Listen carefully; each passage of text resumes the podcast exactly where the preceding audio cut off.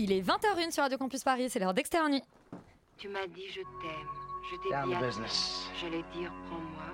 Tu m'as dit va I got my wild cherry diet Pepsi, and uh, I got my blackjack gum here, and I got that feeling.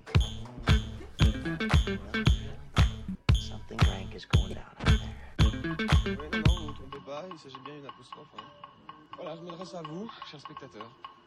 Don't ever feed him after midnight. She's alive! Alive! Ready to party! I'm sorry, Dave. I'm afraid I can't do that. I'm a man. Well, nobody's perfect. Qu'est-ce que c'est C'est pas quoi faire! Les acteurs sont à l'aise dans leur personnage, l'équipe est bien soudée, les problèmes personnels ne comptent plus, le cinéma règne. Vers l'infini Une fois n'est pas coutume, ce soir Externe Nuit verse dans le chauvinisme avec un programme presque exclusivement tricolore. En bon petit soldat de la nation, on s'aventure d'abord sur le terrain miné du bien nommé Pour la France, où le réalisateur Rachid Ami revient sur la mort tragique de son frère lors d'un rituel d'incorporation militaire. Et on retrouvera Les Bras Armés avec Cœur Noir, la série Amazon qui retrace le déploiement des forces spéciales françaises en Irak. Dans la grande magie, la prestidigitatrice Noémie Lovski nous transporte sur les bords de mer de la France des années 20, quand de nos jours, petit frère de Léonore Serrail cherche l'extra dans l'ordinaire d'une famille d'immigrés dans notre capitale. Après la côte et la ville, la montagne, et oui, c'est le titre du nouveau Thomas Salvador qui tourne sa caméra vers nos vertigineux sommets alpins. Et après ce tour de France, on mouillera le maillot jaune chez les zombies de The Last of Us. Petite entorse à la règle, mais comme disait Napoléon, impossible n'est pas français. Externe nuit, c'est parti. Breaking news Eh bien, breaking news. Euh, Valentin, eh bien, une fois n'est pas coutume non plus, c'est toi qui nous Bah oui. parle du box-office. C'est fou. Et quels sont les films qui ont cartonné? Euh, bah, énorme surprise, hein. personne n'avait pu le voir venir. Euh, Astérix et Obélix sont quand même en premier. Euh, la, alors après, passion- la potion magique fonctionne toujours, euh, Bah, même entre les mains de Guillaume Canet. apparemment, alors après, il faut, faudra euh, comparer les chiffres par rapport au précédent. Là, ils sont à 1, 1 883 000 entrées pour la première semaine, gonflés d'énormément d'avant-premières. Donc, euh, donc peut-être qu'il faudra effectivement voir comment ça se tient et puis voir aussi l'impact des critiques du coup dans les semaines à venir parce que quand même le film a été quand même un peu désingué, c'est moins le dire. quatrième moins bon démarrage ou meilleur démarrage de tous les Astérix. Enfin, il y en a eu cinq et il est quatrième. Ah oui, ok. Avant 4 sur celui 5. de Oui, bon, le dernier là. De C'est pas terrible du coup. Bon. Euh, et puis sinon, bah, ça suffit effectivement à dépasser euh, Avatar, qui reste quand même à plus de 380 000 entrées sur la semaine, donc dans deuxième position. Et euh, bah, les gens ont aussi été voir Babylone encore, euh, qui est en perte de vitesse, moins 32%, mais du coup, euh, deuxième ou troisième semaine là encore, et 235 000 entrées, ce qui est quand même un bon score. Et il faut dire aussi que quatrième place se hisse le film de euh, Night Shyamalan, donc les gens ne nous écoutent toujours pas, ça, ça reste la règle euh, normale, 110 000 entrées, ce qui est euh, une bonne moyenne du coup pour, euh, pour le Shyamalan, qui a été plutôt pas très bien distribué Eh en plus. bien, donc, tant euh, pis pour eux, parce que quand on nous écoute pas, on souffre en retour Bah devant voilà, des mauvais bien films. Le bien fait. Euh, Laurent, le 14h de Paris, les films qui sont sortis aujourd'hui. Eh ben, euh, encore une fois, sans trop de surprise, euh, ça commence par euh, Alibi.com 2, euh, dans une grande créativité de titre, avec 844 entrées pour 21 copies, donc une moyenne par copie finalement pas terrible, de 40. Euh, une moyenne par copie nettement inférieure du deuxième, qui est la grande magie dont on vous parle ce soir, qui fait seulement 649 entrées, mais pour seulement 13 copies, donc une moyenne de 50, ce qui pour le coup est pas si mal. Enfin, en troisième place, on a Pour la France, dont on vous parle aussi aujourd'hui, qui fait 608 entrées pour 13 copies, donc une moyenne de 47, euh, ce qui est assez honorable également. Euh, pour le perdant de la semaine, j'ai envie de vous emmener euh, dans la ferme à GG. la ferme à GG, un endroit où il y a probablement pas tant de monde que ça, parce qu'il y a que 3 entrées pour une copie, donc une moyenne de 3. Je vous laisse faire les maths. Euh, le... C'est un documentaire sur une espèce de vieux qui a l'air de donner des cours à des enfants dans une espèce de vieille ferme euh, et qui chope d'ailleurs. Il arrive à avoir le, le- le titre de chevalier des arts et lettres. Je sais pas, en tout cas, c'est ce qu'on voit dans la bande-annonce. Ça a l'air euh, intéressant si on aime les vieux et la campagne. Comme tous les gens bien. Eh bien, on vous encourage à aller voir la ferme AGG, mais on va plutôt parler ce soir de Pour la France de Rachid Ami, bande-annonce. Que ton courage soit notre loi, malgré le poids de vos fardeaux. Bonjour Madame Saïdi. Toutes mes condoléances. Il faut que nous parlions des funérailles de votre fils. Souhaitez-vous une cérémonie militaire?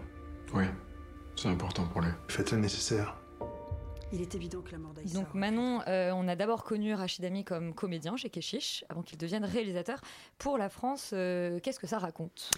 Euh, pour la France, c'est l'histoire d'Aïssa qui décède euh, lors d'une soirée de bahutage à l'école militaire Saint-Cyr. Et euh, c'est toute la bataille en fait de sa famille pour lui offrir des funérailles qui sont euh, dignes de son rang, euh, son rang militaire. Et en fait, c'est inspiré de l'histoire vraie donc, du réalisateur dont le frère est décédé dans les mêmes conditions à Saint-Cyr en 2012. Euh, J'avais un peu peur en, découvrant ce film parce que voilà, ce genre de drame inspiré de réels, on ne sait pas toujours euh, ce, que, ce que ça va donner, mais moi ça a été plutôt une, bonne, une bonne surprise pour moi. Euh, non pas que le film se démarque par son originalité ou, euh, sa mise en scène, mais, euh, mais je trouve que le fait d'être de la grande force, d'être réussi à passer au-dessus de ce drame euh, intime et qui est très personnel au, au réalisateur. C'est pas un film de vengeance, c'est pas un film d'enquête, c'est pas un film de procès non plus. C'est vraiment en fait, euh, c'est voilà, c'est il a voulu raconter l'histoire de sa famille et, euh, voilà, c'est une, ambition un peu qui est, autre. Euh, il montre pas non plus vraiment les, circonstances euh, du drame. En fait, on les devine dans une, courte scène d'introduction et durant tout le film, la famille cherche pas non plus à savoir. Enfin, peut-être qu'ils le savent, mais vraiment les conditions euh, de, sa mort, c'est pas, pas montré, c'est pas montré à l'écran. Eux, ce qu'ils veulent, en fait, c'est qu'il soit enterré aux Invalides pour qu'il ait une sépulture qui soit raccord en fait avec son son, rang militaire et aussi que l'armée euh, reconnaisse sa responsabilité dans ce, drame. Ça aurait pu être un scénario pareil réduit à euh, une histoire euh, un peu de, racisme de, l'armée envers une famille française immigrée et, d'origine algérienne, mais c'est pas ça non plus, c'est- beaucoup plus nuancé. L'armée, elle y est représentée, bon, très soucieuse de sa réputation et tout ça, mais il y a quand même certains, il y a un général notamment incarné par Laurent Lafitte qui est un peu plus, voilà, qui sait se montrer un peu plus humain. Qui a lui-même connu un deuil Oui, l'histoire. oui, oui, oui. Euh, je, je croyais que tu parlais de. de- Non, de pas Laurent Lafitte, du personnage interprété par. Laurent Lafitte. Et Laurent Lafitte a peut-être déjà connu un Peu- certainement, certainement. Euh, et en fait, le réalisateur, il a, il a construit son film en intercalant, intercalant des moments euh, en fait, du, du passé euh, dans le présent pour qu'on nous aide à comprendre qui est ce frère qui était décédé et aussi pourquoi son grand frère s'entête euh, voilà, autant, enfin, pourquoi les, les sépultures comptent autant pour lui. Euh, donc, il se remémore leur enfance en Algérie et leurs derniers instants à Taipei où en fait son, son frère euh, a effectué un semestre de Sciences Po euh, Et je trouve d'ailleurs que c'est les, meilleures scènes du film, celles qui se passent à Taipei, parce que y a vraiment une dimension euh, romanesque qui est vraiment, euh, je trouve, bienvenue et qui allège un peu, le film. Et il y a, super, euh, un super final. Et enfin, un des derniers points forts du film, je trouve, c'est ses acteurs. Euh, donc il y a Karim Leclou dedans qui joue l'aîné un peu raté euh, de la famille et qui est comme d'habitude euh, super. Et, et la mère qui s'appelle Lumna Azabal et qui est notamment l'actrice de Villeneuve qui jouait dans Incendie et qui est vraiment là en mère endeuillée. Elle est franchement, elle est, elle est bouleversante. Donc voilà, c'est pas un film moi qui va me rester très longtemps en mémoire, mais mais je trouve qu'il a su bien éviter les pièges du, du genre, selon moi. Et selon Laurent aussi, est-ce que pour la France évite les écueils Euh, non, Euh, on va faire simple. Euh, non, en fait, c'est, en fait, le truc, c'est que j'entends ce que tu dis et dans le fond, je suis assez d'accord avec toi. C'est-à-dire que le film fonctionne à peu près parce que euh, il y a quand même des comédiens qui sont extraordinaires, hein, faut le dire. euh, euh, notamment, bah, évidemment, Karim Leclou, bon, bon, qu'on adore, mais mais Samir Ghesmi, notamment, qui joue le rôle du père que tu n'as pas cité, qui est extraordinaire. Euh, donc, donc, du coup, en fait, ils arrivent tous en fait à bien incarner les personnages euh, qui sont et leur donner vraiment une dimension un peu assez subtile et assez intéressante avec des points de vue qui sont euh, je trouve assez fins et assez malins sur euh, voilà ils sont pas dans un antagonisme un peu bébête euh, vis-à-vis de l'armée ils ont ils ont une histoire personnelle qui est euh, euh, qui est finalement euh, un peu ambiguë, assez complexe. Donc c'est, c'est de ce point de vue-là, en fait, il y a, y a- on arrive à bien incarner ces, ces gens-là, ces personnages-là. Euh, mais moi, le problème, je trouve qu'il est ailleurs. Il est mm, globalement dans deux, dans deux, deux choses. C'est que, euh, en fait, euh, je pense qu'il y a un problème de, de- de- d'intention dans le film. Alors après. euh, euh, le, le réalisateur a voulu faire ce film-là, raconter cette histoire-là, et c'est, l'histoire de, de, de frères et de famille. Euh, moi, je pense la que compte- sienne. voilà, qui est la sienne, et compte tenu, mais compte tenu du fait divers, je, moi, je me serais beaucoup plus intéressé à euh, le, le, comment dire, le côté de systémique, politique de, de, de, comment dire, de Saint-Cyr, de l'armée, de, euh, du, comment dire, du, du procès qui a eu lieu, des éventuelles peines qu'ils ont eues, comment, pourquoi. Euh, parce que, et donc, du coup, euh, voilà, moi, je trouve que finalement, le point de départ du film est, dans le fond assez touchant, mais pas très intéressant, et que ça aurait. et que voilà, j'aurais pas repris cette histoire par ce bout-là. Maintenant, c'est pas moi le réalisateur du film, donc à la rigueur, pourquoi pas. Mais, mais ce qui fait qu'en fait, je suis pas forcément très client de ce genre de cinéma-là. Moi, je suis assez rétif en gros à ce truc de film d'auteur euh, très, euh, très français, dans le fond, où on va s'intéresser euh, aux, sentiments des personnages qui vont les étaler pendant deux heures, alors qu'en fait, il y aurait pu avoir une intrigue, il y aurait pu avoir une histoire, et là, il y en a pas. Je trouve ça assez dommage parce que L'autre vrai gros problème, et là pour le coup c'est c'est autre chose que ma simple sensibilité personnelle vis-à-vis de ce type de cinéma, c'est que je trouve que le scénario est extrêmement faible. C'est-à-dire qu'il n'y a pas, il y a pas véritablement ni d'histoire ni d'intrigue. On a, on a cette espèce de voilà de suite de petites scènes, euh, dont certaines qui sont extrêmement touchantes, dont certaines qui sont extrêmement réussies. Hein, je dis pas, mais mais vraiment euh, il y a des moments. euh, où en fait on s'ennuie un peu parce que, parce que ça va un peu nulle part, parce que ça, ça, ça- comme ça fait un peu au fil de la plume. Et, et, je trouve ça dommage parce qu'évidemment le film aurait gagné à être, à être beaucoup, plus, beaucoup plus construit. L'autre chose aussi qui, qui, qui, moi, me pose problème globalement, ce sont la qualité très médiocre des dialogues qui sont quand même souvent mauvais, voire vraiment catastrophiques, au point où on se demande comment euh, ces acteurs arrivent à être aussi bons avec des dialogues aussi mauvais. C'est-à-dire qu'il y a vraiment, euh, pour le coup, tu l'as dit, les, et je le répète, les, comédiens sont extraordinaires, mais là, vraiment, euh, il y a des moments où ils font ce qu'ils peuvent avec des dialogues vraiment catastrophiques. Donc, je, je pense que c'est un film d'auteur qui, pour le genre que c'est, c'est un film d'auteur français, machin, est plutôt pas si mal. C'est juste que c'est pas pour moi du tout, et que je trouve ça vraiment dommage, d'autant que l'histoire derrière, le fait divers derrière, aurait pu être traité de manière, qui enfin, d'une manière qui m'aurait vachement plus intéressé moi. Bon, eh bien pour la France, un film qui vaut pour son sujet et ses comédiens, mais pas complètement, euh, qui vous a pas complètement convaincu. Euh, on change radicalement de style avec la grande magie de Noémie euh, Lovski. Quand je refermerai le cercueil, vous disparaîtrez. Hey! Cagarines de les fines ensaïmades de cavalls, peus suats. Hey! Voulez-vous être assez aimable pour faire réapparaître ma femme? Qu'est-ce qui se passe? Il est parti. Je vais vous dire la vérité. Votre femme est dans cette boîte. Rita, bonsoir. Tu as été Bonsoir. voir la grande magie de Noémie euh, Lovski, les années 20, le bord de mer, la magie. Exactement. J'ai pas très bien compris quand est-ce que se passait le, le film, pour être honnête. J'ai juste compris que c'était une période euh, floue. euh, Allociné dit les années 20. Oui, c'est ça. Alors, donc, je crois que la de base, la pièce, c'était euh, post-guerre, post-39-45. Et, euh, et dans les, les- les critiques que j'ai pu lire, c'était belle époque. Donc, je comprends pas très bien, mais en tout cas, il n'y a pas de téléphone, globalement. C'est ça le- ce qu'il faut en retenir. Donc, ça se passe dans un grand hôtel, puis plus trop. D'ailleurs, bon, en tout cas, on y reviendra, mais ça se passe au départ dans un grand hôtel. Il y a une troupe itinérante de magiciens qui arrive et un soir qui font un tour de magie. Et en vérité, je vais pas dire plus que ça.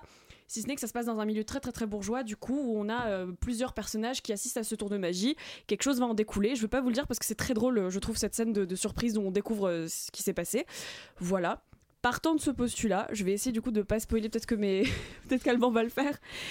Non, non, mais en fait, c'est dans le synopsis, je pense qu'il Bon, faut- bah alors très bien. Alors, ce tour de magie, c'est juste qu'il va faire disparaître la femme euh, d'un des personnages et en fait, elle disparaît vraiment parce qu'elle s'enfuit. Euh, et du coup, euh, il, rate son tour de magie. Il est en mode bon, bah, elle est vraiment partie et il fait croire au personnage qu'elle est dans une boîte et que, et que si euh, il ouvre la boîte, elle va réapparaître. Mais il faut qu'il ait vraiment foi en elle parce que c'est un homme très jaloux. Et donc, c'est un, un casting. Euh, All-Star euh, approximatif, donc on a Denis Podalides, Judith Chemla, euh, Sergi Lopez, Damien Bonnard, qui n'est d'ailleurs là pour dire qu'il a deux répliques, Damien Bonnard, et il a le crâne rasé. Je me dis juste, moi j'adore ce mec parce que de dire d'accord à une comédie musicale où il vient pour ne rien dire, c'est génial. Parce que oui, c'est une comédie musicale et je vais commencer par là. J'adore les comédies musicales. Je ne savais pas que c'en était une en y allant. J'étais très surprise. Les musiques sont de Feu Chatterton. Si vous aimez ça, ce n'est pas mon cas, ça va vous plaire musicalement parce que c'est exactement Feu Chatterton. Et pour le coup, ça reste dans la tête. Vraiment, j'ai eu. Non, c'est pas exactement. Si, si, non, non, non, excuse-moi, je- Alban n'a pas aimé le film. Mais moi, je vais le défendre un petit peu parce que c'est un ovni à mon sens. Je m'attendais vraiment pas à ce que j'ai vu parce que c'est quand même euh, une comédie musicale loufoque basée sur la, la magie un petit peu. Et euh, Denis Podalides, euh, très très grincheux, ce qui je crois avec Denis Podalides de manière générale, qui va en fait, c'est là où je trouve la force du film, être très très prise au jeu et croire très, très fortement au, tour de magie parce que en face il y a Sergi Lopez qui pour le coup est vraiment très très drôle qui lui fait croire dur comme fer que c'est de la vraie magie et que le temps n'existe pas et que c'est dans sa tête. Et en fait ça devient un truc très loufoque et c'est difficile à pitcher je réalise parce que j'espère que c'est un peu clair au minimum mais hum, parce qu'en fait euh, juste ça va être le grand n'importe quoi pendant 1h50 ce qui est un petit peu long je trouve pour ce que c'est et, et, euh, c'est difficile de de poser de côté sa, cré- de suspendre sa crédulité longtemps parce qu'en plus les, si vous aimez pas les comédies musicales où les gens se mettent à chanter à des moments improbables c'est vraiment ça hein. et même dans la mise en scène c'est un peu improbable quand ils partent en chanson et malgré tout ça euh, malgré tous ces défauts qui sont quand même assez lourds j'ai quand même passé un assez bon temps parce que c'est très euh, elle se prend, c'est très premier degré, mais moi je l'ai pris au millième degré. J'avais l'impression de regarder Mamma Mia version un peu bizarre française. Euh, et, euh, et du coup, de ce fait, le pari est à peu près réussi parce que j'ai réussi à apprécier Denis Podalides en ce mec insupportable parce qu'il croit tellement fort en cette magie et tout le monde se fout de sa gueule dans le film et le public aussi qu'en vrai c'est plutôt plaisant. Et euh, c'est une comédie plutôt bienveillante avec des scènes qui sont très drôles, surtout dans la première partie. Moi, je me, ça m'a un peu plus perdu dans la seconde. Euh, à partir du moment où on quitte l'hôtel, il y a, bah, ça perd de cette magie justement.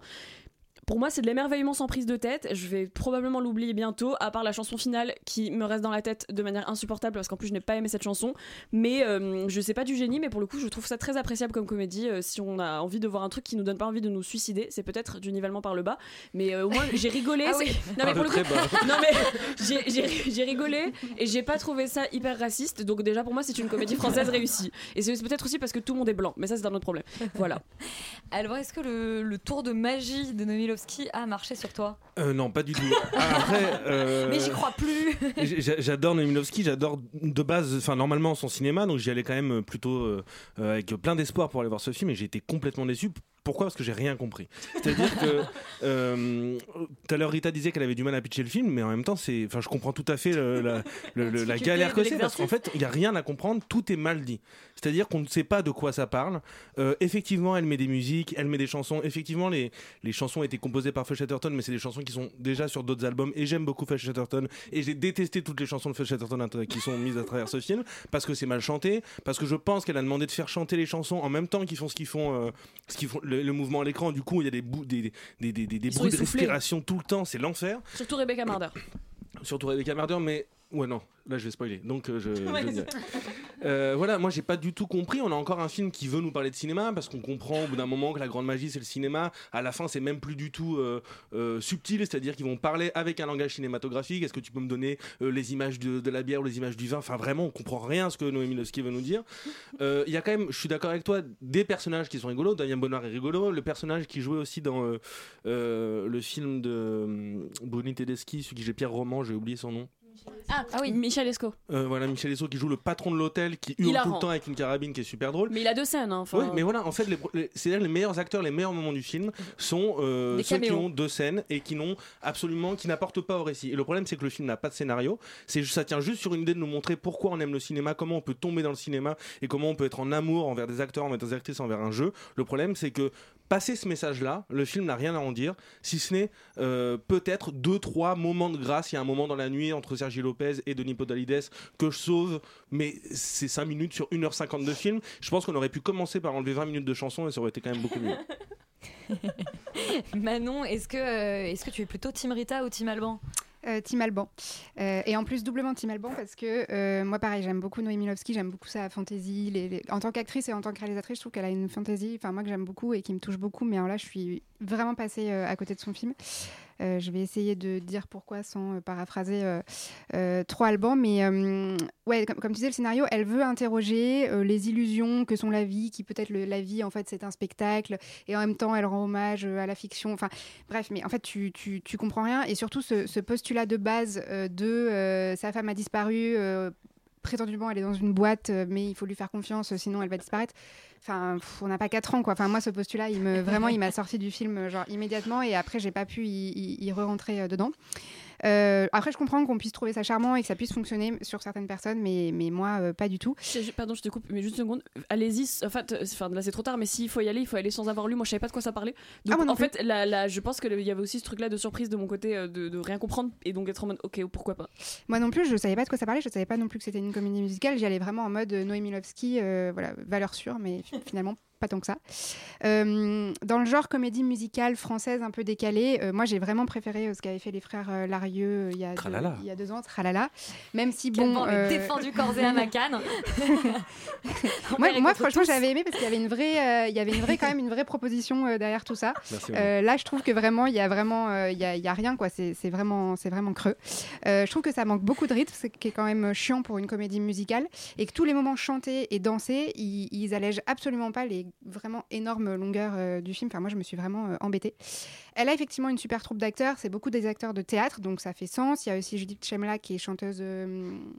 Enfin qui est chanteuse Chanteuse d'opéra, de la lyrique, voilà c'est ça le terme que je cherchais. chante très mal, d'ailleurs. Euh, ouais, mais c'est pas du tout, euh, c'est pas du tout exploité. Enfin, ouais, elle a, elle a des super acteurs, mais c'est pas du tout exploité. Tous ils cabotinent, ils en font une tonne et tout. Enfin, du coup, ça fait, euh, ok, c'est burlesque, mais en fait à la fin ça sonne faux. C'est juste ça. Et, euh, et dernier truc, c'est que c'est aussi beaucoup trop chargé. En fait, on n'arrive pas à comprendre à la fin l'espèce de morale de l'histoire. Donc voilà, moi j'ai trouvé qu'il n'y avait pas de magie dans la grande magie. En tout cas, pas de magie pour moi. Bah, une, une bien triste conclusion, euh, mais Rita euh, y a vu une sorte de euh, Mamma Mia où Abba aurait été euh, troqué pour euh, Feu Chatterton. Alors, alors, je vais pas jusque là, je vais pas jusque là non plus. Ma mère, c'est un de mes films préférés premier degré, euh, quand même. Ah bon Moi, j'ai failli partir, vraiment. Genre, Et moi, j'ai dormi. donné, au bout de la cinquième chanson, je me suis dit, c'est c'est pas possible. Moi, on va peut-être vous conseiller de voir Tralala. On parlait de nivellement par le bas. En voici un joli exemple. Euh, et on va maintenant partir euh, eh bien, à Paris avec un petit frère de Léonore Serrail, son deuxième film ap- après Jeune fille.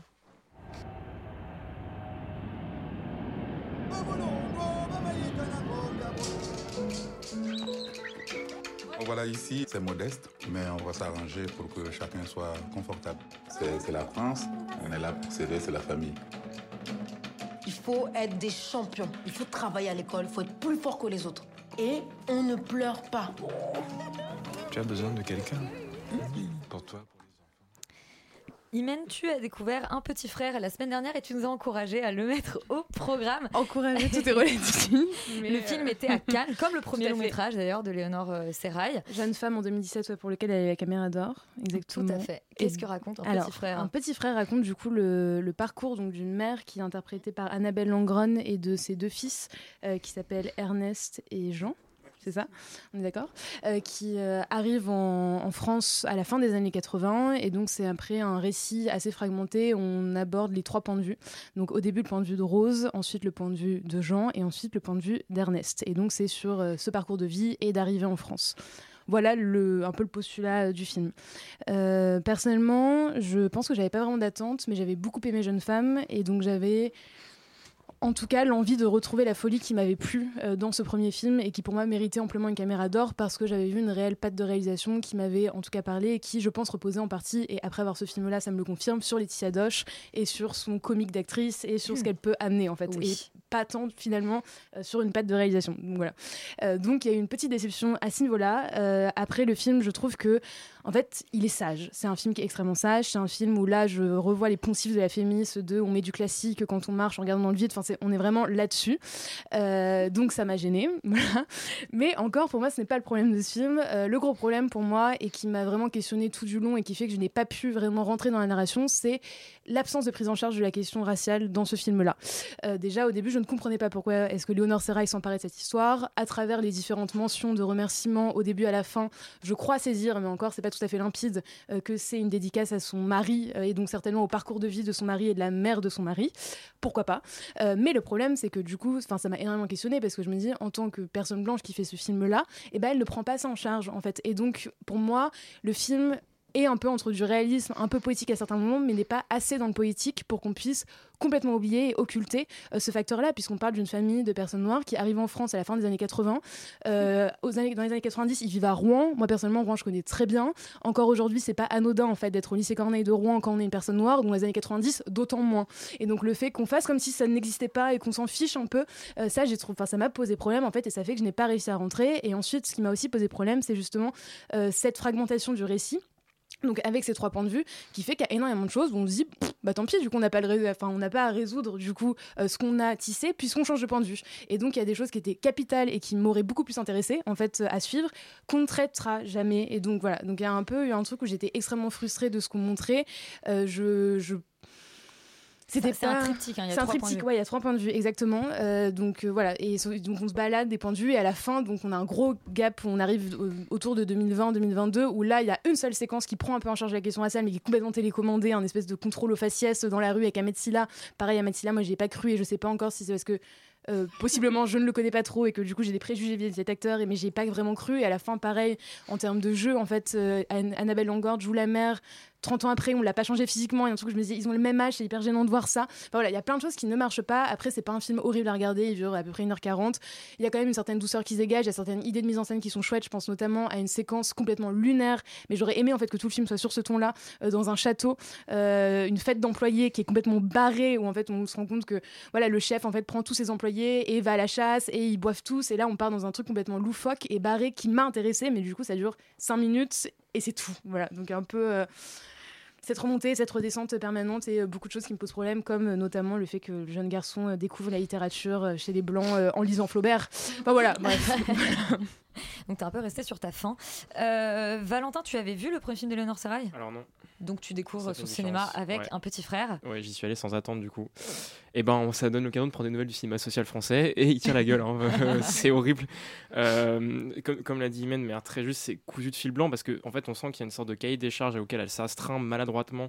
Euh, donc il y a- il y, a des séquences, genre en mode bon, bah il y a le parti adolescence, découverte de soi, euh, partie rêverie dans les jardins pour échapper au- à la dureté du réel, partie vacances dans la famille blanche où je me rends compte que c'est quand même pas mal d'avoir une cellule fonctionnelle. Enfin, séance aussi contrôle de police sur la fin histoire de rattraper le truc en disant bah tiens c'est marrant effectivement je me suis posé la question je dis bah en fait on dirait pas qu'ils sont noirs je veux pas pas, pas à quel point c'est un sujet du coup Euh, et effectivement on se dit ah si il a quand même il est quand même contrôlé c'est pas sympa alors qu'il a dit qu'il était prof de philo franchement c'est pas cool Euh, bon bref donc l'é- l'écriture est parfois sympa il y a effectivement c'était cette scène de, dans, de chasse slash d'orgie parce que ça finit quand même comme ça avec le grand patron et on suppose tous les employés autour donc Bon, pourquoi pas, mais on n'y reviendra jamais, ce sera jamais. Bon, bref, peu importe. Cette séquence-là est pas mal. Il y a des trucs qui fonctionnent parfois pas mal dans les, dans les, dans les dialogues, mais c'est souvent extrêmement brouillon et effectivement problématique sur le plan, euh, bah, encore une fois, j'ai rien, mais socialement, politiquement, dans ce que le film veut porter, il y a un truc qui fonctionne pas. Il a pris trois personnages euh, comme trois archétypes, c'est-à-dire que vraiment, ça nous, raconte une histoire d'intégration et c'est censé être un peu un récit intime euh, qui creuse la psychologie de ces personnages. En fait, on a le triptyque de la mère immigrée qui, du coup, amène avec elle, je cite, des valises de douleur. Voilà, donc voilà c'est réglé, Ah on n'en parlera plus. Euh, le fils rejeté parce que lui ne s'intégrera pas, le fils intégré parce qu'il a découvert Flaubert chez les Blancs durant cette vacances, ces vacances euh, chez les Blancs. Bref, c'était une espèce de bouillabaisse marxisante euh, qui, qui est allée tout le long du film, qui en fait est absurde. Donc je- moi je me suis beaucoup ennuyé parce que les personnages n'existent pas en dehors de ce qu'ils sont socialement, sans réellement rentrer dans ce que ce qu'ils sont socialement peut amener de problématiques et de, de- vraiment dans le sens de qu'est-ce que c'est vraiment d'être intégré, qu'est-ce que c'est d'avoir vécu l'intégration, visiblement de plus de pas bien la vivre parce que le film se, termine quand même sur un truc qui est un peu relativement négatif. Donc je me suis demandé quelles étaient les intentions du film, je me suis demandé vraiment pourquoi on me racontait ça, pourquoi c'était effectivement une femme blanche qui me racontait ça. J'ai aussi effectivement creusé le, bah, point de départ de ce film et c'est ce que tu as très bien dit, il y a une histoire derrière. Ça justifie pas tout et ça justifie pas aussi, voilà, il y a des choses qui sont tentées qui marchent pas. Le fait, le fait est que c'est un triptyque, qu'il y a des ellipses et que ça fonctionne par ellipse, mais au lieu que ce soit effectivement dans le bon sens, dans le sens de ok, on ellipse des choses et on va prendre un, un autre point de vue, changer d'époque parce que en fait, bah, chaque changement de point de vue traduit une avancée dans le temps, et ben en fait, on se rend compte que c'est juste des piqûres rappel, de rappel que ces personnages-là n'échappent pas, n'évoluent pas, n'échappent pas à ce qu'ils sont, et ce, qu'ils sont est un truc très corseté qui est pas du tout, euh, pas du tout intéressant en fait. Donc euh, c'est un, un film qui est très problématique parce qu'il s'empare de trucs dont il a pas vraiment envie de parler, dont il sait pas parler, et ben le film est un peu nul et non vu du coup à la fin, c'est très compliqué. Voilà. Ouais, c'est très compliqué. Le cinéma social va mal, comme nous l'a dit euh, Valentin. C'est ce qu'on retiendra de Petit Frère, une certaine idée de la pente glissante. Et ça tombe bien, on part à la montagne. C'est le film du nouveau Salvatore. Je sais pas ce qui se passe. Bande annonce. One, two, like a double click. Very easy, very simple.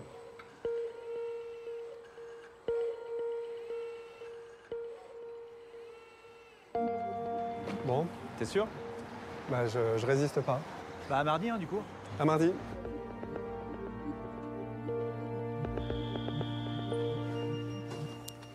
Donc, Thomas Salvador, c'est le réalisateur notamment de Vincent n'a pas d'écaille, Ouais. Euh, film fantastique qui avait Ouais. fait un petit peu parler de lui. Oui.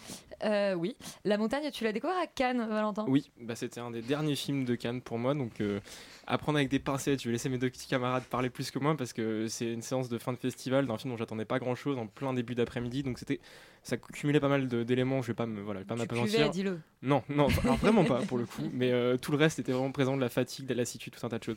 Bref, euh, ça raconte l'histoire de Pierre, qui est un pur produit de son temps, qui est ingénieur euh, parisien, qui part dans les Alpes pour le boulot et qui, grande démission, quiet quitting, burn-out, tout ce que vous voulez, descend à Decat et se dit qu'il va aller chercher de quoi bivouaquer et ne plus jamais repartir.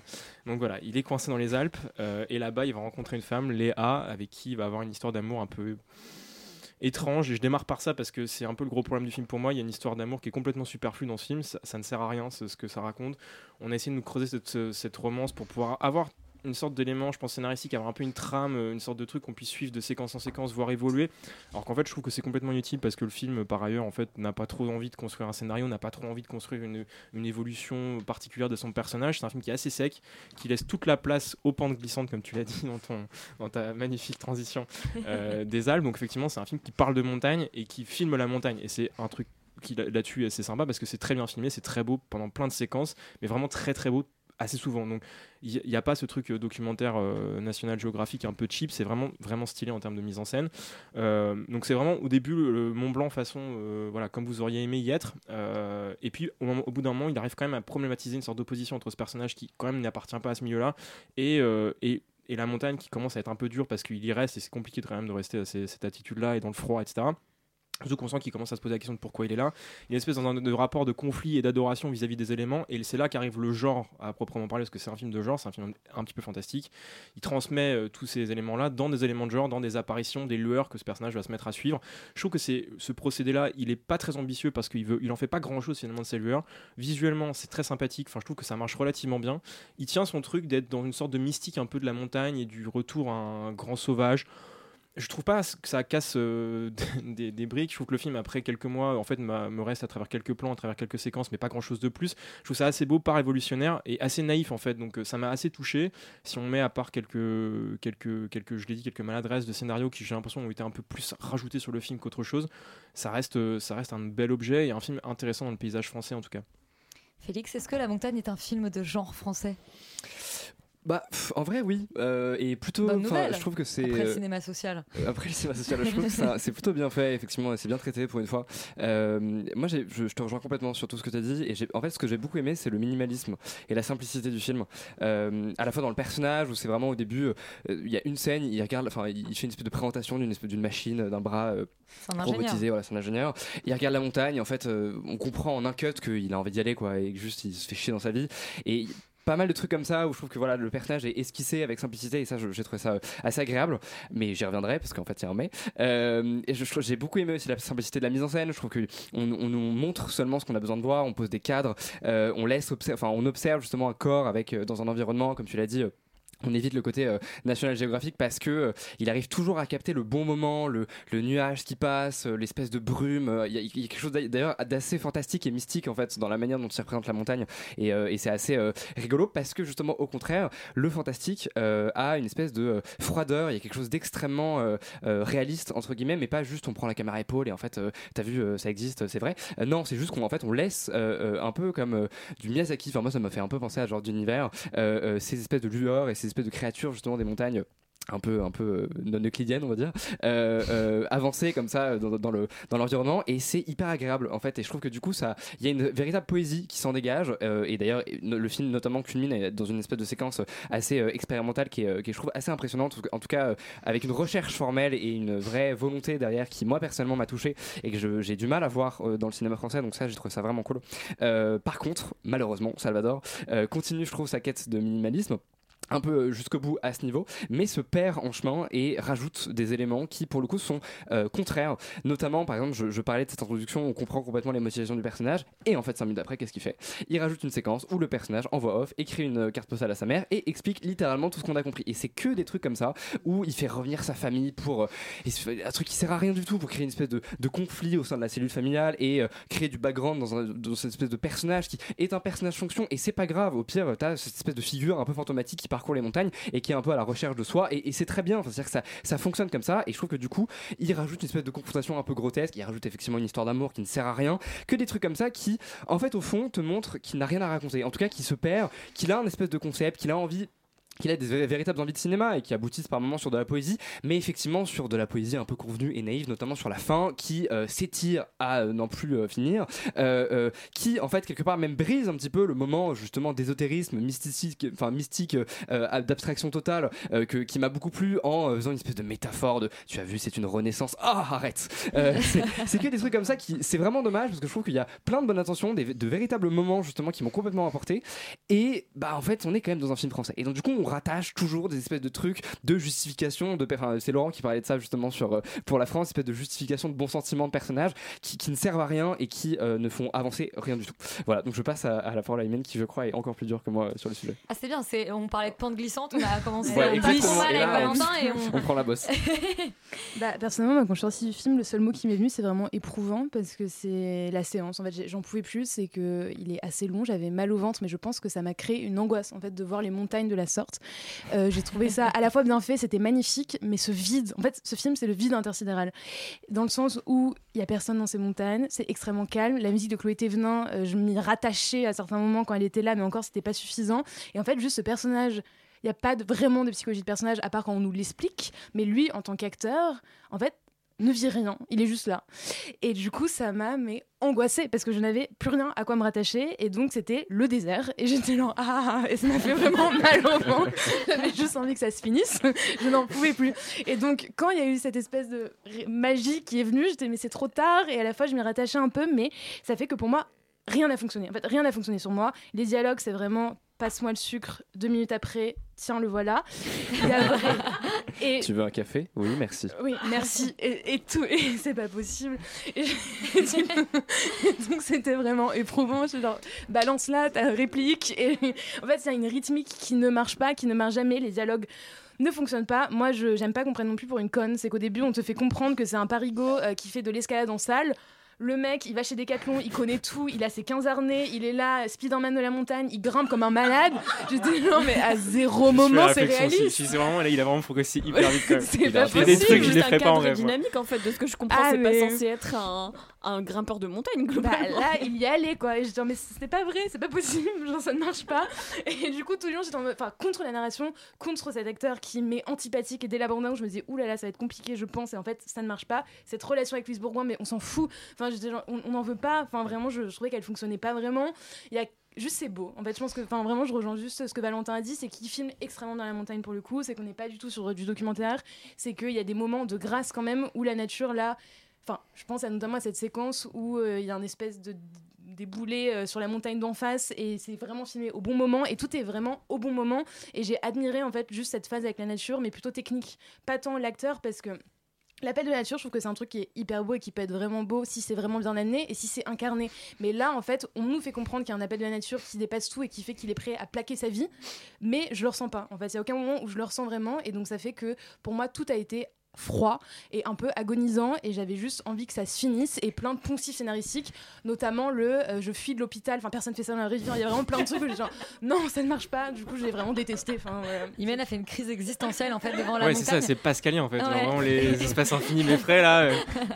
Félix, si vous voulez rajouter quelque chose. Ouais, juste sur le, le côté euh, appel de la nature, effectivement, il y a un truc qui m'a choqué, c'est euh, que c'est présent dans le scénario, il y a une- un côté euh, un peu de, de obsessionnel, justement, le personnage est censé l'être, et en fait, à aucun moment, il réussit à euh, vraiment le filmer et à montrer ça. Et du coup, on comprend pas pourquoi on est euh, attiré par cette, enfin, qu'il est attiré par cette montagne et pourquoi on, nous, on a envie d'y rester, et c'est vrai qu'il y a un côté très répulsif là-dessus, donc euh, voilà, je, je te rejoins complètement, Iman, pour le coup. Bon, et bien la montagne, une expérience euh, interdimensionnelle pour certains qui en a laissé d'autres tièdes. Après, allez voir quand même le film, enfin, je trouve que c'est quand même ouais. un film, j'ai envie d'inviter les gens comme à je trouve que le- le- la diversité des même. ressentis, la diversité des ressentis fait qu'on n'est pas sur une diversité de points de vue. Genre vraiment, j'ai l'impression qu'on a vécu tous les trois le film très différemment. Donc c'est quand même plutôt bon signe. J'allais C'est en que le venir film. ici. Il ne vous a pas laissé indifférent et Voilà. c'est déjà un très bon point, surtout dans le programme de ce soir. Donc on vous encourage à découvrir La Montagne. En plus, c'est un film de, de genre français, il y en a trop peu et surtout désintéressant. On reste dans le genre avec The Last of Us, adaptation du jeu vidéo euh, culte, série américaine évidemment. On écoute la bande-annonce. If you don't think there's hope for the world, why bother going on? You haven't seen the world, so you don't know. You keep going for family. I'm not family. No? Your cargo.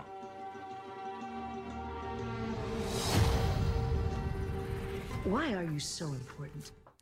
The Last of Us, euh, Félix, donc adaptation du jeu vidéo euh, culte auquel tu as joué. Euh, Un peu, oui. Qu'est-ce que ça fait alors de le voir porté en série? Est-ce que ça a un intérêt de l'adapter euh, dans ce format? Euh, bah, je vais d'abord pitcher l'histoire avant de, avant de me lancer dans cette critique. Euh, ça raconte du coup. bien. l'his- Ouais, voilà, je pense que c'est pas mal. Ça raconte du coup l'histoire de Joël dans un monde évidemment donc post-apocalyptique. Il y a des zombies, il y a une espèce de fungus, je sais pas, une espèce de parasite qui, a- qui contrôle les gens. Champignon. Voilà, très bien. Euh, et du coup, voilà, donc ça raconte l'histoire de Joël qui se voit chargé de euh, d'escorter en fait une fille, euh, donc qui se prénomme Ellie, vers, enfin, un espèce de, point B, euh, enfin, je sais plus exactement où ça se trouve, mais voilà, il doit l'emmener quelque part euh, parce que c'est une fille qui est très importante. Bon, je spoile pas trop, je n'en dis pas plus, mais vous, si je peux le c'est dès le pilote en fait, elle est immunisée. Bon, ouais, voilà, très bien. On Elle est immunisée, effectivement, euh, contre du coup la maladie et potentiellement ce serait pour créer un vaccin, tout ça, tout ça. Et donc évidemment, il leur arrive beaucoup de bricoles parce qu'ils doivent traverser des territoires envahis de zombies ou de milices, voilà, militarisées qui veulent un peu prendre le contrôle et le pouvoir. Bon, euh, le jeu vidéo est un chef-d'œuvre, clairement, je pense que tout le monde peut le dire, et euh, Laurent le premier, euh, parce que je pense que tu as beaucoup plus joué à The Last of Us que moi, Et mais Yuri si- aussi, qui et Yuri qui n'est pas là, évidemment. Et en fait, malheureusement, quand on adapte un médium, en tout cas justement un média qui est et une œuvre qui est déjà justement extraordinaire, bah, on ne peut que être un petit peu en dessous. Et je trouve que bah, en vrai, c'est très très en dessous sur pas mal de points. Il y a quand même des points positifs. Je trouve que le casting est très, enfin, très très solide et euh, pour le coup ils ont fait un vrai travail d'adaptation. Ils sont allés chercher des visages et des acteurs qui sont euh, qui n'étaient pas forcément attendus et ça je trouve que c'est vraiment agréable parce que du coup euh, on retrouve les personnages et en même temps il y a quelque chose en plus. On, sent que c'est voilà, a- on a un peu plus à manger quelque part euh, que simplement du, copier-coller et donc ça je trouve ça très agréable. Maintenant euh, j'avoue que j'ai pas suffisamment le jeu en tête pour voir vraiment tous les espèces de détours narratifs qu'ils font, si ce n'est évidemment en épisode 3 euh, parce que ça a fait beaucoup parler et pour le coup il y a une espèce de petite bulle justement d'intimité qui se crée entre deux personnages qui sont très secondaires dans le jeu vidéo. Mais de manière générale, voilà, je trouve ça assez paresseux entre guillemets euh, parce que c'est vraiment un copier-coller, que ça va pas euh, fon- foncièrement plus loin, que tous les passages qui sont un petit peu euh, inspirés en termes de direction artistique ou de mise en scène, en fait, en vrai, c'était déjà le cas dans le jeu et c'est vraiment quasiment encore une fois du copier-coller. Donc où est l'invention, l'artistique de- dedans? Bah, il y en a pas. Donc moi qui ai déjà vu joué ou vu un petit peu des images du jeu, pareil, une un peu une sensation de redondance. Pour des gens qui ne connaissent pas, je pense que c'est cool. Ça permet vraiment de découvrir un petit peu cet univers, surtout si vous voulez pas euh, forcément jouer aux jeux vidéo. Après, il y a eu énormément déjà de séries ou de, de films ou de trucs comme ça qui sont passés sur, euh, sur- dans, des, dans des univers de zombies. Et ce qui est The Walking Dead et ses trois spin-offs. Voilà, entre autres. ses neuf saisons. et ce qui était intéressant dans The Last of Us, c'était la dynamique des personnages, c'était le, le côté un peu claustrophobique, mais qui est dû au- à l'interaction qu'on a avec euh, le décor, etc. Là, euh, bah, ils sont quand même un peu limités, déjà parce que ça coûte un budget monstre, et moi je trouve qu'on sent les incrustations, on sent que c'est pas hyper bien fait, on sent que les environnements sont un petit peu vides, et surtout, c'est pas hyper intéressant de voir des gens marcher, pousser des caisses, essayer de passer à des endroits, par contre, c'est plus rigolo de, de, les- de- jouer. Euh, donc, ça aussi, je trouve que c'est un peu une limite de la série qui, bah voilà, malheureusement, est quand même un peu euh, moins funky que le jeu vidéo. Je ne peux que vous inviter à euh, jouer au jeu vidéo plutôt que de regarder la série. Après, voilà, évidemment, c'est un phénomène, tout le monde regarde. Lancer, lancer, enfin, lancer des épisodes, c'est pas du tout mauvais, mais c'est juste que je trouve ça dommage et ça, ça diminue le potentiel de cette histoire qui était beaucoup plus bouleversante et intéressante quand on y jouait. Et on n'a pas mentionné que c'était une série qui était créée du coup par le créateur du, du jeu vidéo. Oh, oui, Et, pardon, euh, euh, le créateur effectivement. de Neil. Druckmann et en collaboration avec euh, Craig Martin, qui, enfin Mazin, pardon, qui euh, réalise notamment des épisodes. Laurent, est-ce que The Last of Us t'a toi aussi euh, un peu déçu après ton expérience du jeu vidéo? Euh, en fait, oui, forcément. Euh, et comme en fait, je, je je vais pas faire la même critique que Félix, ça n'a pas vraiment de sens, euh, parce que dans le fond, c'est, je suis complètement d'accord avec lui. Surtout, euh, c'est, une adaptation euh, honnête, fidèle, euh, fait euh, avec la volonté de faire quelque chose qui va pas faire pleurer les fans du jeu, ce qui est déjà en soi pas si mal, euh, avec un duo d'acteurs euh, qui fonctionne très bien. euh, Qui sont Pedro Pascal et Bella Pedro- Ramsey. Qui sont Pedro Pascal, qui est très bon, et Bella Ramsey, qui. Alors, j'ai appris que Yel était non binaire, du coup, je, je suis un petit peu, je suis un petit peu perdu. C'est cette nouvelle génération avec leurs inventions. Enfin bon, Euh, euh, qui, est, qui, est, qui, est, qui est une actrice absolument extraordinaire quand même. Enfin, genre pour le coup. euh, Qu'on avait vu le- découvert dans, dans, dans dans Game of Thrones. Thrones. mais qui là pour le coup est vraiment genre euh, euh, incroyable. Enfin vraiment je, je, je Ouais. trouve qu'elle porte le personnage extrêmement bien. porte le pers- personnage. Yael le personnage, pardon, je, je, je, je reviens dans mes, dans mes travers anciens. Quelle, quelle, quelle, quelle terreur, je vais être cancel. l'es déjà, je, Laurent. l'ai- je le suis certainement déjà beaucoup. Euh, non, enfin bref, elle, enfin Yael est vraiment incroyable euh, et, et les comédiens sont très bons. Donc vraiment pour le coup ça ça marche très très bien. On a une- un, niveau d'adaptation de ce point de vue-là qui est vraiment genre très ambitieux et très réussi. Euh, je suis un peu moins dur que toi sur euh, sur l'aspect général. Moi je trouve qu'on sent qu'il y a quand même de l'argent Bien et sûr. que et que c'est joli et que les et que je trouve que un des intérêts de la série qui est euh, justement ce, ce côté body horror un peu crado avec les avec les, les, les- comment dire les, les zombies euh, les zombies zombies champignons euh, qui, qui sont, euh, qui, sont, qui sont, moi je trouve très réussis. Enfin, en tout cas, plutôt pas mal dans la série aussi, un peu moins glauque que dans le jeu, mais voilà.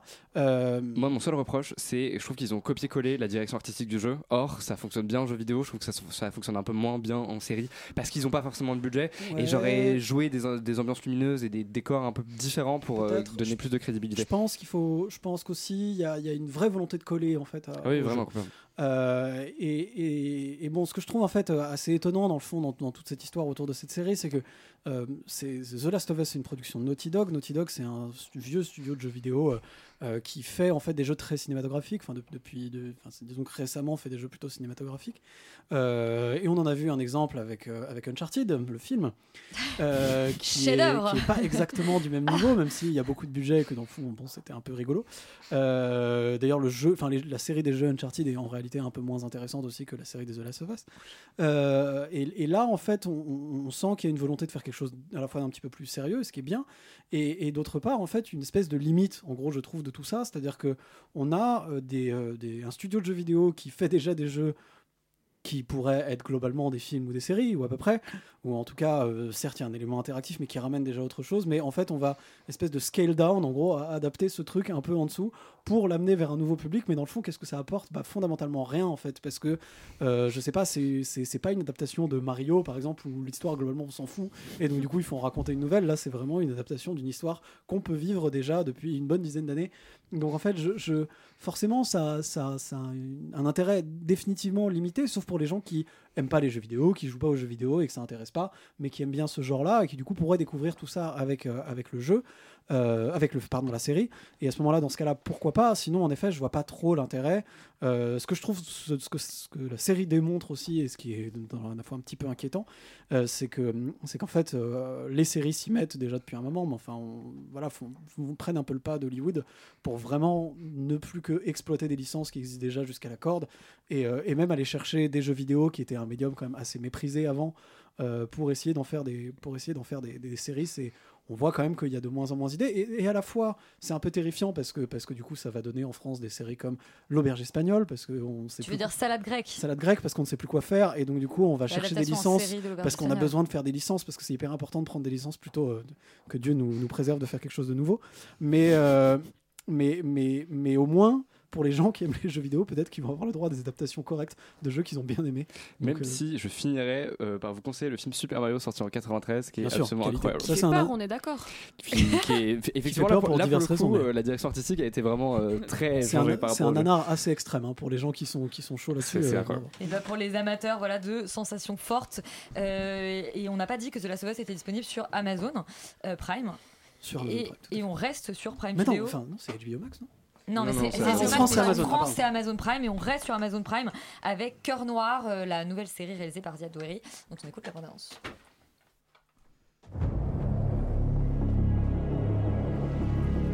Et là, c'est la maison, c'est le 45. Vive le 45. Zaïd, vétéran du djihad, on suppose qu'il connaît les cellules qui ont organisé les attentats de 2015. Je suis français. Si tu travailles avec nous, on peut finir ce pourquoi tu es venu. Sauver ton petit-fils Yanis et Salwa, ta fille. C'est ça le deal. Alban, tu as donc regardé Cœur Noir, Tout à la nouvelle série française Prime à ça, te fait. fait, ça te fait beaucoup rire? Non, non, non, effectivement, j'ai regardé Cœur Noir, j'ai regardé uniquement le pilote, donc euh, le premier épisode. Euh, c'est une série sur laquelle je me suis pas énormément renseigné, donc j'invite euh, mes collègues qui vont me, qui vont suivre cette chronique à préciser les choses que je ne peux pas dire. Euh, alors, Ils ont vu d'autres épisodes. effectivement, euh, par, aventure. Elisabeth, peux-tu répéter le nom de, du réalisateur s'il Ziad te plaît Doueri. Ziad Doueri. Ziad Doueri, voilà, tout à fait. Et euh, c'est une série qui est disponible sur euh, Amazon Prime et qui a été euh, créée par Corinne Garfin et Duang Dantai, que je ne connais pas et je crois que le, monde du cinéma ne les connaît pas beaucoup non plus, parce qu'il me semble qu'ils n'ont pas énormément de, films et de séries à leur actif, tout simplement. Alors, de quoi ça parle? En gros, on va suivre un commando des forces spéciales de l'armée française qui vont à Mossoul et on va à peu près suivre très rapidement leur vie en fait dans, le, dans leur base et ils vont être amenés à, à traiter avec une sorte de de, de, représentants de Daesh, enfin d'émirats de Daesh euh, français, d'origine française, qui, euh, pour euh, une sorte de, qui veut récupérer en fait à Mossoul euh, sa fille et son petit-fils et va, euh, va avoir lieu en fait à des échanges, à des pourparlers entre ces forces armées là et euh, le susnommé euh, prisonnier. C'est une série qui, dans ce qu'il propose, en tout cas dans le pilote, dans ce qu'elle propose, marche, fonctionne vraiment bien. C'est-à-dire que c'est quelque chose de, de très abrupt, de très sec. Il n'y a pas énormément de, de fioritures. C'est une série aussi qui est quand même beaucoup basée sur les actions. Et je trouve que pour une série française, les scènes d'action sont plutôt bien réalisées, voire très bien réalisées. Et gros point fort aussi de cette série, c'est que on rentre tout de suite par une scène euh, d'action, par une scène de de, de, de- ils essayent de trouver justement la personne qui cherche dans une maison. Et tout de suite on est dans l'histoire. Ça passe pas par quatre chemins. Et je trouve que la série pose bien son sujet amène bien son histoire. Et le scénario en tout cas tel qu'il est présenté dans l'épisode pilote est plutôt bien amené. Ensuite euh, après c'est plus pour mon expérience de spectateur à moi quelque chose de plus personnel. Je trouve que euh, voilà pour l'instant en tout cas la série n'insiste pas assez sur les personnages. J'aurais préféré avoir un petit peu plus de caractérisation des personnages. Peut-être avoir euh, des personnages qui étaient peut-être un petit peu mieux incarnés Euh, voilà parfois moi j'ai encore l'impression de voir Nicolas Duvauchel comme les 50 autres films qu'il a fait ou les 15 autres séries qu'il a fait. J'ai l'impression que c'est toujours le même personnage. Récemment, Et- les papillons noirs, les tout est papillons- noir avec lui. voilà les papillons effectivement j'avais pas fait le j'aurais pu ouvrir ma chronique là-dessus. Euh, et voilà je trouve que c'est un peu bizarre parce que j'ai toujours l'impression qu'il est déguisé en fait et que c'est toujours cette... je trouve un peu mou en fait Nicolas Duvauchel. Et je trouve ça un petit peu dommage de choisir lui. Ensuite il y a des acteurs comme euh, comme euh, qu'on avait interviewé ici, euh, excusez-moi, euh, Nina Meurice, excuse-moi Roman de n'a pas d'avoir oublié son prénom, Marie Dompnier et Théophile Jalab que je ne connais pas. Voilà, je trouve que la série est bien incarnée, elle est bien portée et l'épisode pilote, en tout cas, amène, euh, enfin promet de, belles choses pour la suite de la série. Et pour repréciser un tout petit peu, Diane Doré, c'était le réalisateur donc, de l'attentat, de, de l'insulte comme film et de euh, comme série Baron Noir sur Canal ou Dérapage sur Arte. Laurent, qu'est-ce que tu as pensé de Cœur Noir? Euh, eh ben, je n'ai pas vu les épisodes, donc je vais pas. Non, j'exagère. Euh, J'en ai vu un peu plus que Alban, mais j'ai pas fini la série malheureusement. Je, euh, je trouve que c'est une série qui est très basée en effet sur euh, l'intrigue, sur une série de guerre en fait, hein, globalement, voilà, sur ces forces spéciales qui vont se balader dans le désert et, et tirer sur des gens. On sent que que Amazon a mis les moyens pour en faire un truc solide du niveau. Euh, voilà, des, grandes séries canales euh, voilà, qui peuvent se passer. euh, on pense évidemment au Bureau des légendes, mais même à des séries américaines qui pourraient être comparables. On sent qu'il y, voilà, il y a du budget, il y a une envie de faire un truc, une vraie série de guerre. Et de ce point de vue-là, je trouve que c'est assez classique, mais assez réussi parce que il y a vraiment. Enfin, c'est- une série qui est vraiment un peu tout en tension. Quoi. On, a, on, a toujours des éléments d'action, des nouveaux, des nouveaux trucs, des nouveaux moments. Il y, a des- il y, y a des vrais moments de tension, il y a des moments de, dans- avec des enjeux évidemment de, de, de mort très forts, etc. Donc on est assez vite, je trouve, happé euh, dans les épisodes. Et, euh, et, et- du coup, ça rend le truc relativement efficace. Le seul problème en fait que j'ai, et le paradoxe un peu de la série, c'est que euh, elle est assez efficace parce que les épisodes sont, sont, bien menés et que ça va vite. Le problème, c'est que euh, c'est une série bah, feuilletonnante, mais euh, et donc du coup qui ne prend pas beaucoup de temps de s'intéresser aux personnages, comme tu disais. C'est vrai que bon, les personnages ils sont assez simples, ils sont assez archétypaux pour la plupart. On va pas aller chercher très très loin dans leur backstory. C'est pas tellement l'objet. Mais, euh, mais en fait, le problème, c'est que euh, la, le fil rouge général en fait, de la série est, moyennement, euh, est moyennement bien construit et moyen- pas très bien amené. C'est-à-dire qu'on on a en fait une série qui est un peu semi-bouclée, un peu étrange, où en fait le, le, chaque épisode correspond un peu à un, petit élément de leur, on va dire, grande intrigue principale. Mais cette intrigue principale, dans le fond, elle est jamais très caractérisée. On n'est jamais très, euh, on n'est jamais vraiment dedans et on, on, sent jamais vraiment l'urgence en fait à, ce que ces, à ce que ces personnages et à ce que cette équipe euh, de forces spéciales finalement euh, aille au le plus vite possible vers la résolution de, de- ce problème plus large. Et c'est en fait finalement la, la faiblesse du truc. C'est-à-dire que euh, c'est un peu le cul entre deux chaises on voit qu'ils essayent de, vraiment euh, y aller à fond et on va pas perdre notre temps avec euh, raconter des histoires de vie de personnages, machin. On vient, euh, on vient pour la chignole, quoi, globalement. Et, euh, et dans l'absolu, pourquoi pas. Sauf qu'il aurait fallu un tout petit peu plus de matière derrière pour vraiment qu'on puisse. Qu'on puisse s'intéresser sérieusement à, euh, euh, à, à finalement ouais à ces, ces enjeux un peu graves en fait autour de autour de ce de cette volonté de récupérer cette famille euh, enfin de ce- la fille de ce, de ce dignitaire de Daesh euh, qui, euh, qui est d'ailleurs assez bien interprété aussi par un acteur dont j'ai oublié le nom. Euh... Regarde pas, quoi. Et Ouais, non. On n'a pas précisé que c'était un, un des acteurs de- d'Engrenage et puis plus récemment du, euh, de Ousekine. Je précise puisque Ouais, les bah, noms des acteurs t'échappaient, Alban. Mais euh, Si seulement. il y a d'autres choses qui t'échappent. Il y a d'autres choses qui nous échappent tous. Euh, globalement, non, mais globalement, c'est plutôt une bonne série. C'est-à-dire qu'il n'y a pas beaucoup de séries françaises, je trouve, de ce niveau-là. Moi, Euh, on est quand même dans, dans une volonté d'Amazon, je pense, de marquer un peu le coup et, et de montrer un peu, en fait. là où avec leur argent en gros ils peuvent aller c'est-à-dire dans des endroits où les diffuseurs traditionnels français peuvent pas trop et, et dans le fond c'est je trouve ça assez intéressant et assez agréable voilà de voir ça dans, dans- une série française de, de- ce calibre même si bon bah clairement euh, euh, Ziad Douéry, c'est celui qui avait fait Baron Noir. Baron Noir, c'est quand même d'un autre niveau, c'est quand même beaucoup plus intéressant, c'est quand même beaucoup plus complexe. C'est pas du tout la même série, mais euh, il y avait une, ouais, une volonté de, de- de- pousser l'écriture, de pousser le truc euh, de manière beaucoup plus réussie. Là, on est euh, euh, sur une série Boom Boom, et dans l'absolu, pourquoi pas. Euh, je. Voilà, bon, je sais pas si. Euh, euh, je sais pas si c'est un truc qui mériterait en fait une, une, une- comment dire une suite. Je sais pas si ça appellerait à quelque chose de Une plus intéressant que ça, une saison 2. Euh, mais c'est mais c'est un produit assez agréable à regarder et, euh, et qui est fait euh, de manière assez honnête, j'ai envie de dire, et c'est pas si mal. Imen, est-ce que tu as été convaincu, toi, par Cœur Noir? Alors personnellement, j'étais convaincue par Cœur Noir. J'ai tout regardé d'une traite, ce qui n'était pas forcément une bonne idée. Euh, mais il y aura une saison 2, c'est certain. Enfin, au, au vu de la fin de la saison d'accord. 1, ils ne peuvent pas ne pas faire de saison 2, c'est pas possible. Et- Ah, il faut que, il faut, il faut que après les, les audiences soient, Ouais, au- soient complètement. Mais euh, c'est vrai que enfin, c'est presque. Bref, je vais pas raconter la fin, je vais pas la dire, mais c'est presque étonnant en fait comme fin parce que c'est encore une fois un truc qui est pas non plus résolu et qui appelle juste à une suite. Et je dis ah ok donc c'est fini, très bien, parfait. Euh, moi je vous rejoins sur un point. Du coup c'est ce manque de caractérisation. C'est qu'au début on essaie de nous mettre un peu des choses, donc on comprend qu'il y en a un qui a un peu des problèmes de drogue plus ou moins d'addiction. Il y en a un où sa femme va accoucher donc il faut absolument qu'il rentre. Euh, ils ont des toutes petites choses à droite à gauche comme ça mais qui sont tenues sur à peu près 2-3 épisodes et après juste on abandonne tout pour justement ne rester euh, que sur euh, les scènes de guerre. Euh, et ça fait qu'au bout d'un moment j'arrivais même plus à comprendre ce qu'ils faisaient concrètement là et quelles étaient vraiment leurs missions. Et je n'ai pas du tout l'habitude de ce genre en fait de, bah, de narration et de regarder un peu des films juste de pampan on se tue et du coup à un moment j'ai bah, juste on rentre dans ce truc de bah, c'est très beau en fait c'est chorégraphié ils sont là avec leurs pistolets ils font des choses très belles et juste les gens en face n'ont plus de vie. En fait c'est juste on tire et les gens meurent.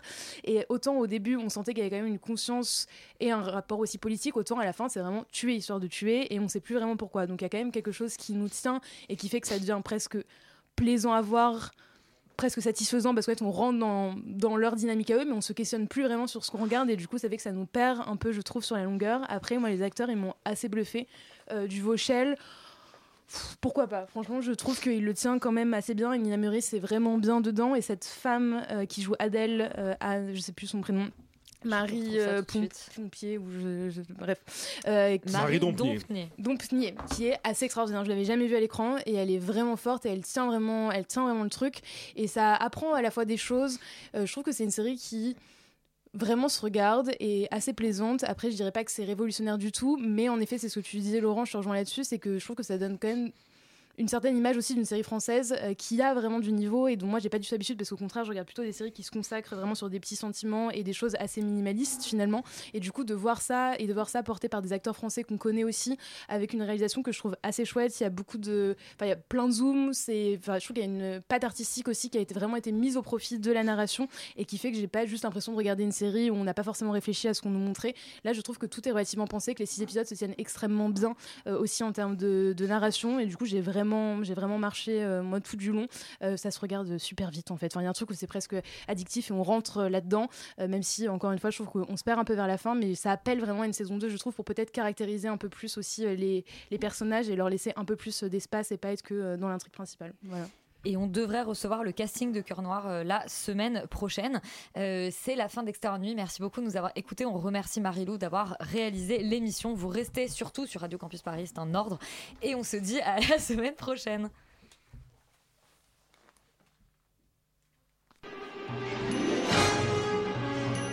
Ah,